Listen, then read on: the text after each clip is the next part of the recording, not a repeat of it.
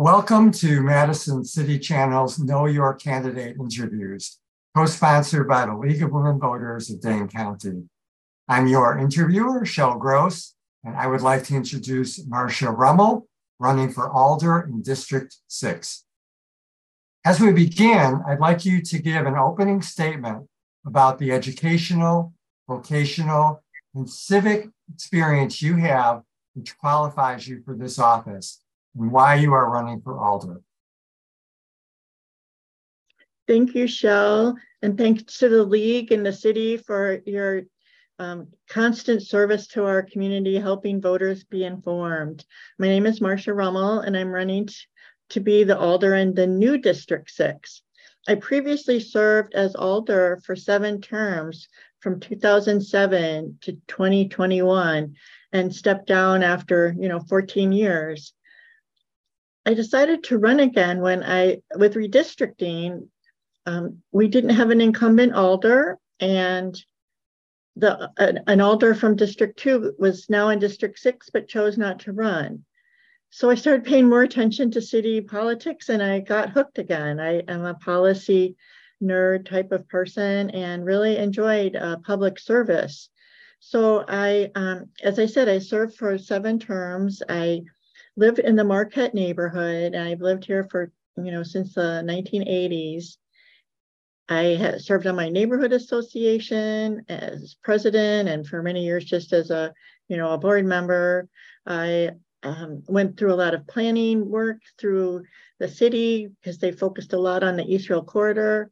And I spent um, a lot of my time on the council working to revitalize the East Washington Rail Corridor and the East Washington Avenue with new housing, um, shopping, and um, business incubators.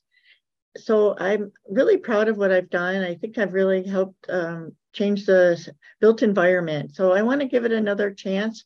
I'm going to focus on affordable housing and making safe and livable streets. Thank you. What actions or programs would you support to enhance public safety in Madison? And in particular, what is your position on the use of body cameras by Madison police officers? I studied and worked with my council colleagues on um, studying police after a series of officer involved shootings, that some of them in my own district. And so we initiated the a whole citizen review com, uh, committee that looked at policies and procedures. So all these topics came up at the time, and I learned a lot about what does it community policing mean? Why are some people over policed or at least perceive themselves to be? And why are and they tend to live in low income communities. That's, and I saw that when I represented the Worthington Park neighborhood. And so, you know, it really made me think about like, what do we, people want to be secure in their homes and on their bodies and in their workplaces. I think that's, we should be able to provide that. But uh, do we need to have officers respond to every type of problem? I mean, do we treat them as social workers in many respects? And then they worry they don't have enough patrol officers. So I think we need to have a balance between um, some of the specialized services that MPD provides, along with patrol that's adequate to respond to calls. Body cameras is a, a definite issue that I would have grappled with if I were on the council at the time. At some point, everyone shows up at an incident with a camera, and the argument is, well, the police should have a camera too. And so that there's more than one point of view being shown. And, and generally, I, I understand that argument. I, I, I also worry that we are in a surveillance society, and at least in some communities, you know, they don't always turn on the camera or the camera is not functioning. And so there's that aspect, and also the aspect of how do we preserve all the documentation and for how long? And is it an open record? So, for example, if a, a woman were worried about a stalker or um, sexual violence and some incident happened, could, you know, could that anything come out and be found? And so I think we have to, to deal with those public policy issues. I know they have a pilot And I certainly will look at what they found and how it was used. Um, I mean, I lean towards no, but it's a done deal in a way. So then I'm going to look at making sure that it's a wise use of a technology and are we doing it right? And if we're not, I would put a stop to it. Or I'd vote that way. I don't know if I could put a stop to it. Thank you. What do you see as the most important environmental issues the city needs to address? What will be your priorities for council action on these issues? You know, I think we're facing a climate emergency, and Madison has done quite a few things to encourage uh, the addition of solar. The city itself has retrofitted buildings and uh, bought new um, motor vehicles that are electric vehicles, and I think that's all important. Um, we also face the, the, changes with weather. So some, it's either too dry or too wet, or we're flooded, or something's going on. So I, it's a continuous problem that we're going to need to face. I think one way, one thing we need to do is always uh, try to put in as much green infrastructure as we can, whether and canopy trees. I mean, my neighborhood really worries that we're older part of the city with narrow street terraces, and do we have enough? If those trees die, will we get a new canopy tree to replace it? But you know, as we kind of struggle through those questions of how what kind of tree is in the right place, we can have other options like vines and other ways to add green space. We also um, need to look at every, fossil fuels. We can't keep relying on single occupancy driving. And um, so I, am not a keen fan of electric vehicles because of the mining of um, minerals that are needed for those. But I think we really need to work on more mass transit. And city has worked on bus rapid transit and redesigning metro to hopefully serve people better. And so they don't need to rely on single uh, you know, on their car. Um, and you know, there's things that I'm learning about, like the heat pumps and kind of technology that's available that could reduce people's reliance on gas and electric um, energy. So I think we need to pursue all of those things. Thank you. What is your position on increasing the pay for alders?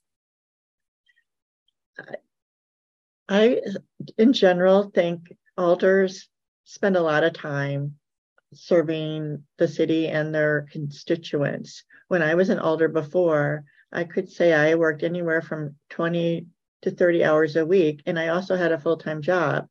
So at some point, who can who has the time for that?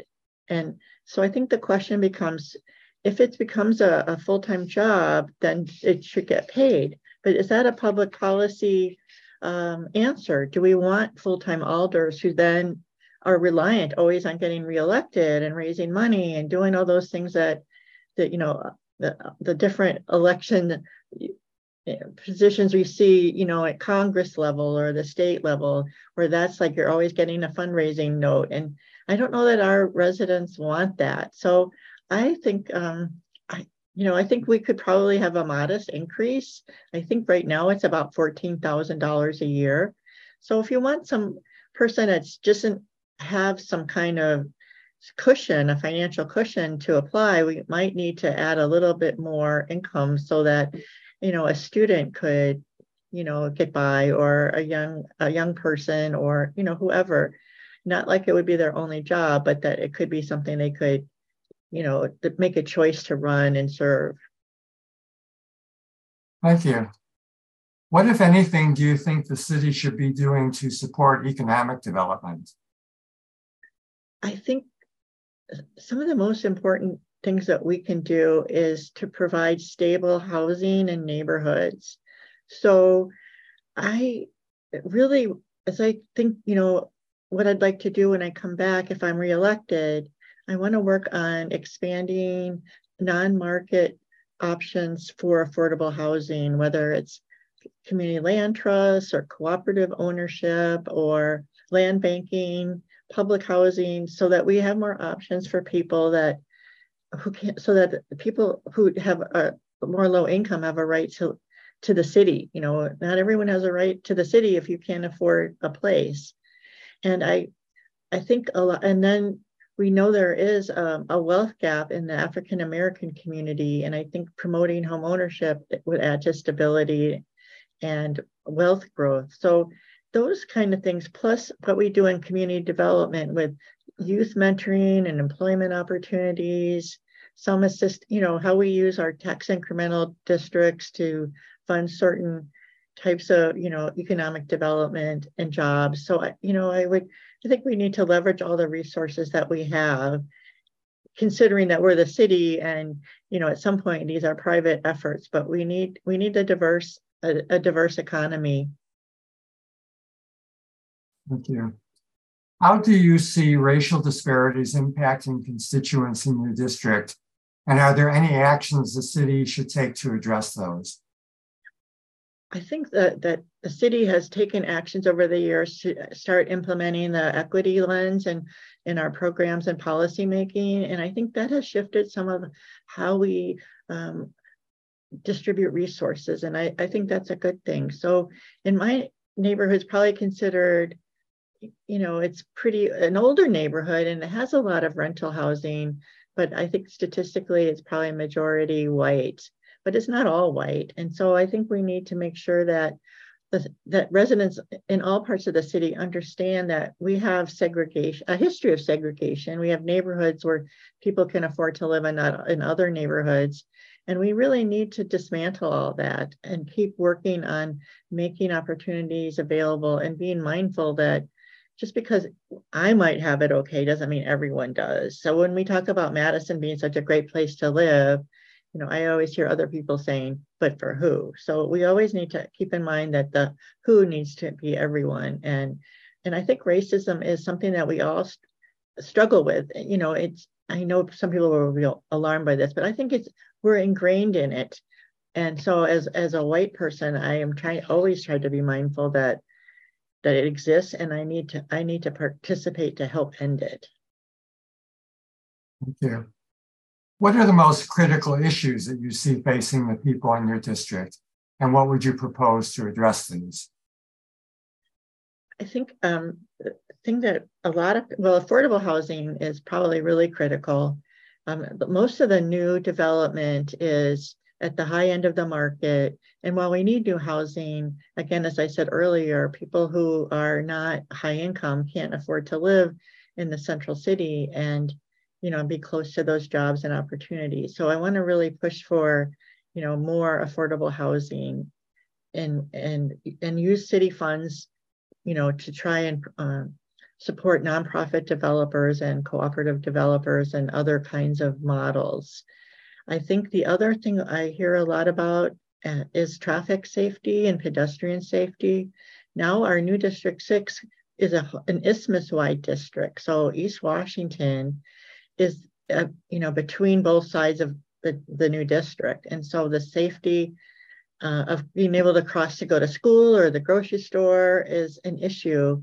And we've done the Vision Zero process of slowing speeds, and eventually bus rapid transit will come.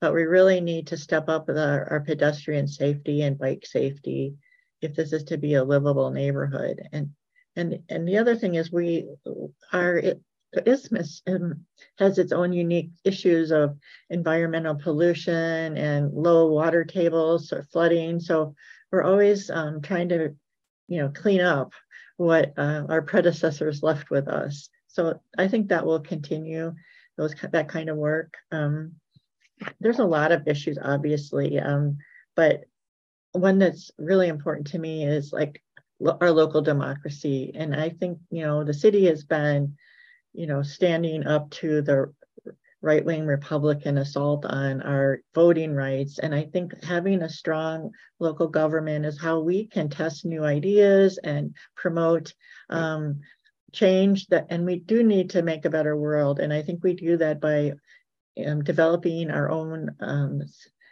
community efforts to work for change. Thank you what would you like to say to the viewing audience as we complete this interview I want to thank you for watching. I want to say that if I'm elected to serve, I will um, be a diligent representative. I think I to have a, a track record of accomplishments. I helped revitalize the East Washington corridor. I brought Garver to life. It was a dilapidated historic building. I helped build McPike Park. I will apply all that knowledge and skills and experience and persistence to the next term if you choose to elect me on April 4th. And for more information, I have a website, marsha4d6.com. Each is the number, Marsha4d6.com. And again, thank you for to the league and to the city for making this possible. I want to thank Marsha for speaking with us and the view, viewing audience for taking the time to know your candidates. I want to remind everyone that primary election day is Tuesday, February 21st, and the general election is Tuesday, April 4th. As with every election, please vote. On behalf of Madison's City Channel and the League of Women Voters of Dane County, thank you for joining us.